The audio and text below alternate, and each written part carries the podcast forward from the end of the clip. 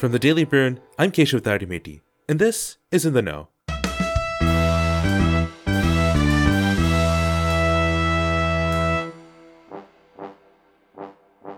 This time on the podcast, we examine the mental health landscape at UCLA and get an inside look at a familiar name for all students CAPS.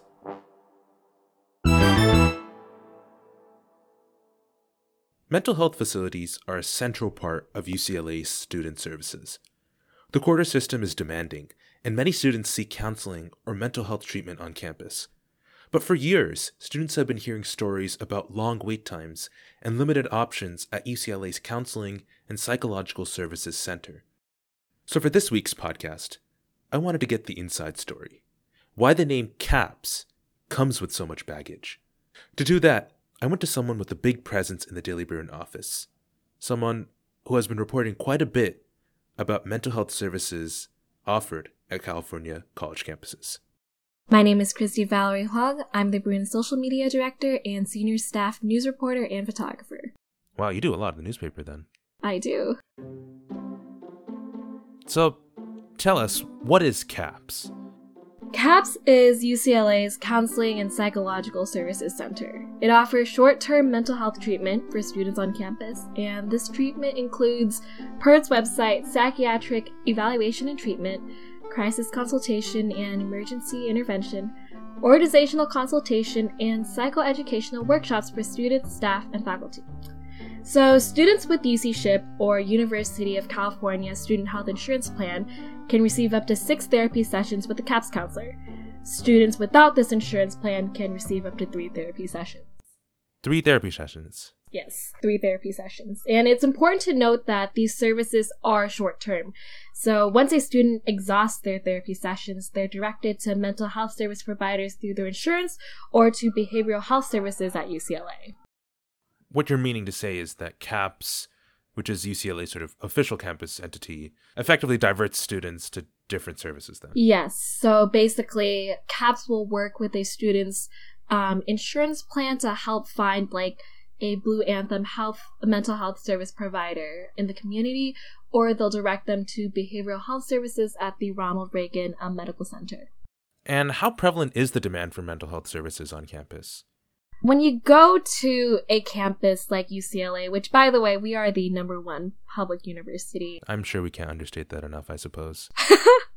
um, there is a huge amount of stress with the rigorous course load that students are balancing, plus the extracurriculars that students are also participating in. And According to studies done by numerous psychologists, including UCLA psychology professor Carrie Bearden, one in four Americans will experience a mental illness at some point in their lifetime, and about 75% of those illnesses develop before the age of 24. So, when you take this data coupled with the information that I stated earlier, there's a huge demand for mental health services on campus. And has CAPS been able to cope with this high student demand for mental health resources? CAPS has not been able to cope with this demand.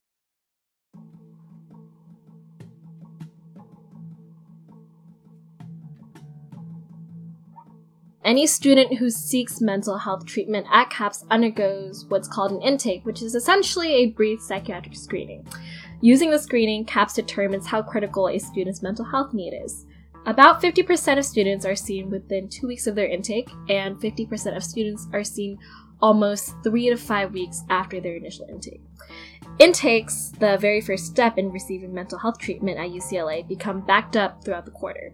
There's about six therapists available to complete these screenings, and even then, CAPS has trouble retaining clinicians. There's also issues with funding and space. CAPS primarily receives its funding from student fees, which clearly aren't enough to keep clinicians long term at the facility. And even if they did receive more funding, there isn't enough office space to house these clinicians.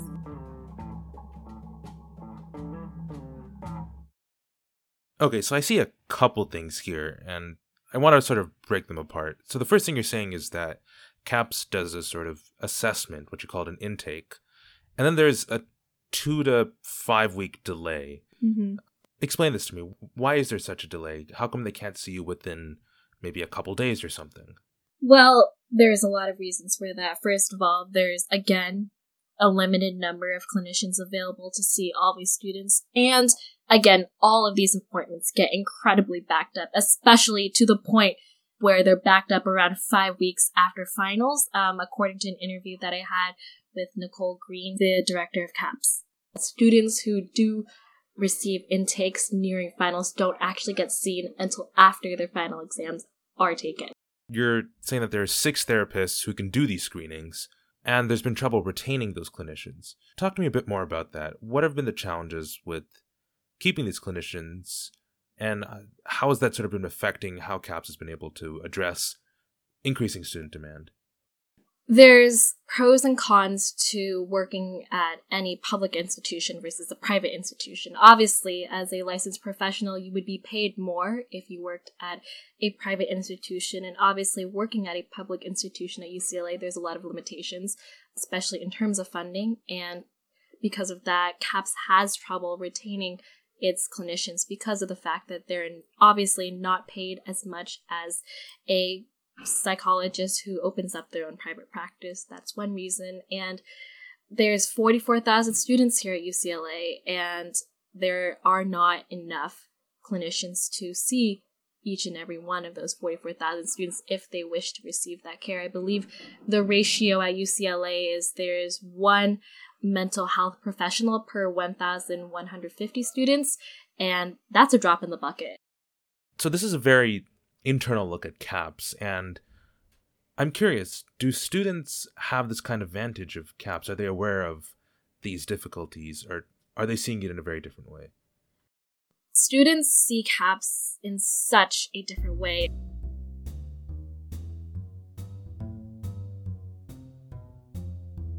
From the point of orientation, um, new student orientation, when students are first introduced to UCLA, to the way CAPS is advertised on the Hill. CAPS is seen as this one stop shop for all of your mental health needs. Even my friends who are going through mental health issues will refer them to CAPS. Students aren't actually aware of these shortcomings until they go to CAPS and they're faced with these difficulties themselves. Students are not aware of the fact that there are only six therapy sessions for students with UC-SHIP, and not everybody has UC-SHIP. And even if you do have your own health insurance, you only get up to three therapy sessions, and it's a huge issue because as a student, you're living here at UCLA, and when you force that student to go and travel extra miles just to see a therapist, you know, it brings up the question of whether or not that travel to see that therapist is even worth it as I was interviewing some students about this issue, one student um, commuted to UCLA uh, 30 miles, and she was disappointed when she had to commute an additional 10 to 15 miles to see a therapist through her insurance company because, you know, if you're on campus the entire day at UCLA, you would expect that there would be some sort of person available to provide you that mental health treatment at the university.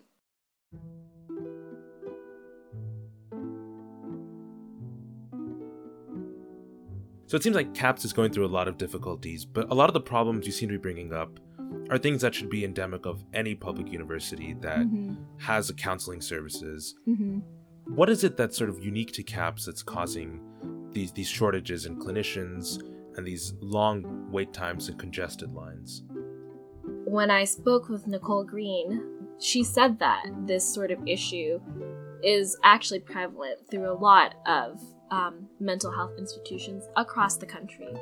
And so I wouldn't say that there is anything unique about UCLA or unique about this particular story because I think you could find the story at any other college campus. And for CAPS, at least, the unique thing is CAPS frames itself as a short term mental health facility, but students don't actually find out that CAPS is a short term mental health facility until they actually go to CAPS. What CAPS is doing right now is they have a lot of initiatives. It's not as if CAPS isn't aware of these problems, it's not as if CAPS isn't aware that there is an increasing amount of mental health need in 2019, they're hosting a mental health resilience summit in efforts to change, to culturally change the the attitudes surrounding mental health at UCLA. They have a student advisory board to advise them on mental health issues on campus. They're working with a club called Wazo Connect, which is a peer to peer counseling club. Um, they're working with USAC. It's not as if CAPS isn't trying, but the thing is, is it's sort of deflecting the responsibilities that it has as an institutionalized mental health treatment facility at UCLA to student groups and to other students who don't have the resources.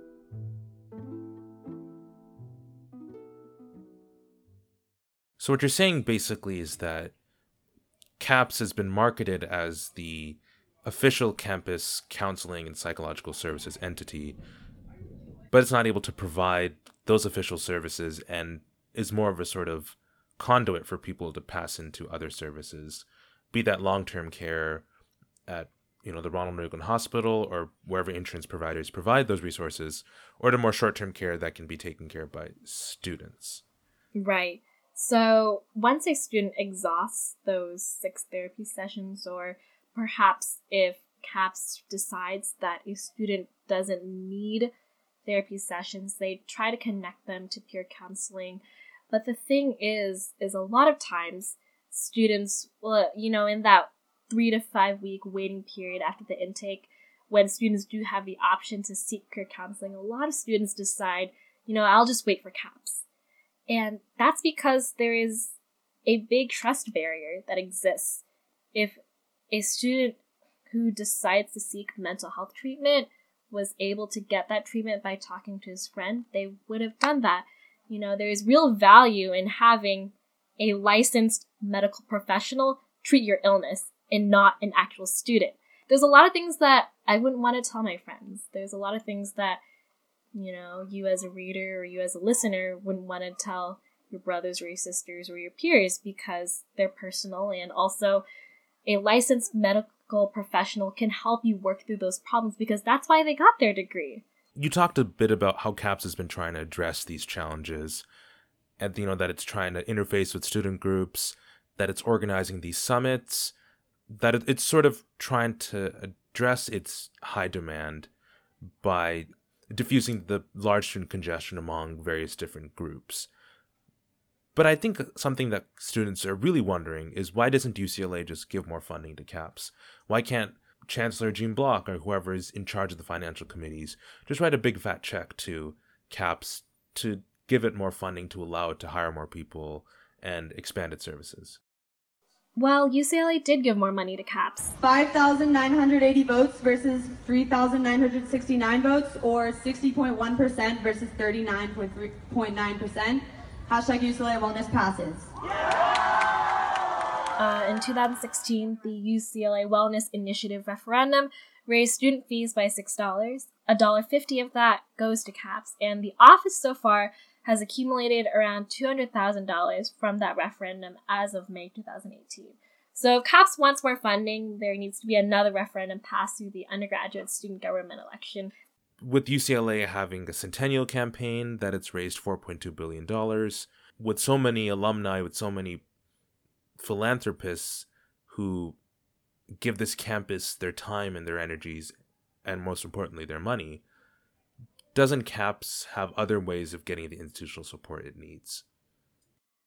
So the ucla centennial campaign as of um, october 11th has raised 40 million towards student affairs of which caps falls underneath that general umbrella. So i'm sure that they'll receive some sort of funding through that general effort but has there been sort of an indication from, suppose, Nicole Green or any other administrators that this would be used to fund and expand it? Or is the facility sort of locked in on this short term mental health facility image that it's crafted? It seems to me that CAPS is locked in on this short term mental health treatment mandate according to Nicole Green, the responsibility for mental health treatment does not entirely fall on CAPS. There's an analogy that she used, and she sees CAPS as the 405. If she were to add another lane, that would for sure cause much more traffic on the 405 and a lot of people have requested their own lanes on the 405, such as graduate students, such as the athletics department. And there's no way she can add a lane for every single group on campus. And so CAPS has to find alternative routes or methods of travel, such as carpools, such as buses. So CAPS seems to be very locked into this idea that they are a short term mental health treatment facility.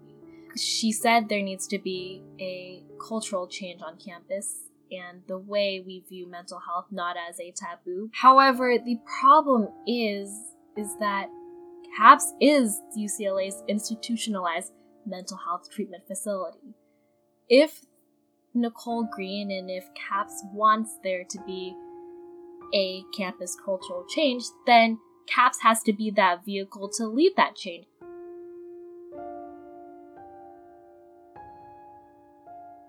So I want to dwell a bit on that highway analogy because it is it does have a sort of sentimental connection to anybody who's lived in Southern California.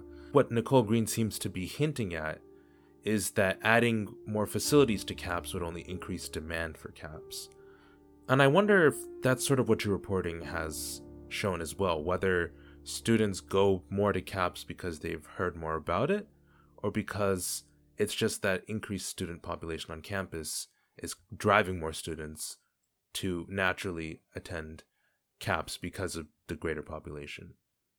Well, according to Carrie Bearden, um, psychology professor, Bearden said that if students were aware of all the resources for mental health treatment available on campus, they would actually use them. And unfortunately, as of right now, CAPS is advertised as that one stop mental health treatment facility. And I'm not sure if there are any other services available um, for students on campus. Um, Nicole Green said that students have opportunities to go um, utilize clinical trials through the psychology department to receive this sort of treatment. But a lot of those clinical trials aren't exactly advertised either. And when you're seeking mental health treatment, you don't exactly look up clinical trials. You want to go see a doctor, you want to go directly to CAPS.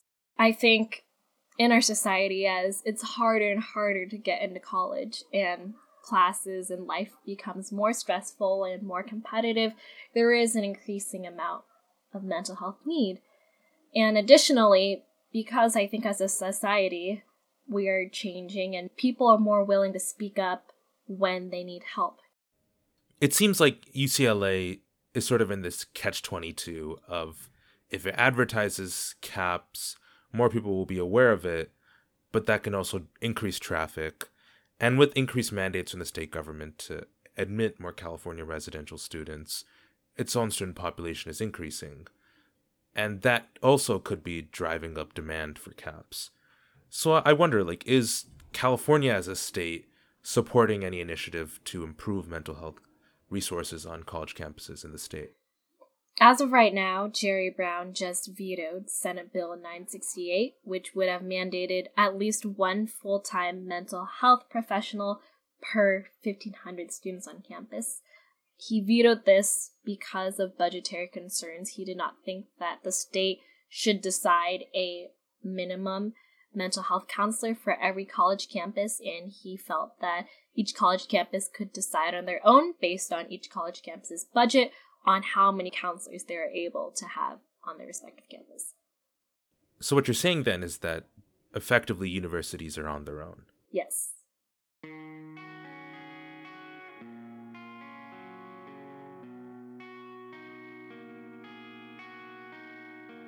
Is there a way out for CAPS? Is there a way for it to properly address students' needs in a way that students understand what they're getting from the get go with CAPS. CAPS director Nicole Green doesn't believe that the sole responsibility for mental health falls on CAPS. Again, she believes that it is a campus and institutional and frankly cultural wide phenomenon that we need to address. And she also doesn't know the mandate of CAPS when it was originally established. But if mental health were a priority, then CAPS would have been established as a long term mental health treatment facility on campus since the beginning. And if mental health were a priority today, then it wouldn't be so difficult for CAPS to become a long term mental health facility. It's very logical for a student to think that a college campus should provide mental health care on campus, seeing that college campuses already provide some sort of medical treatment on campus. And this whole issue highlights the fact that there's really no official UCLA mental health treatment for students on campus.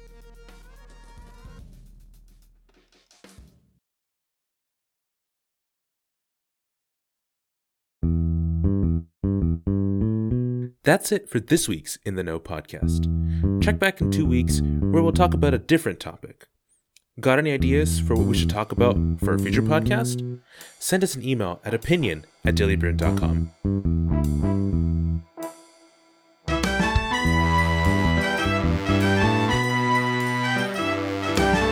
From the Daily Bruin, I'm Keshav Tadimeti, and this is In the Know.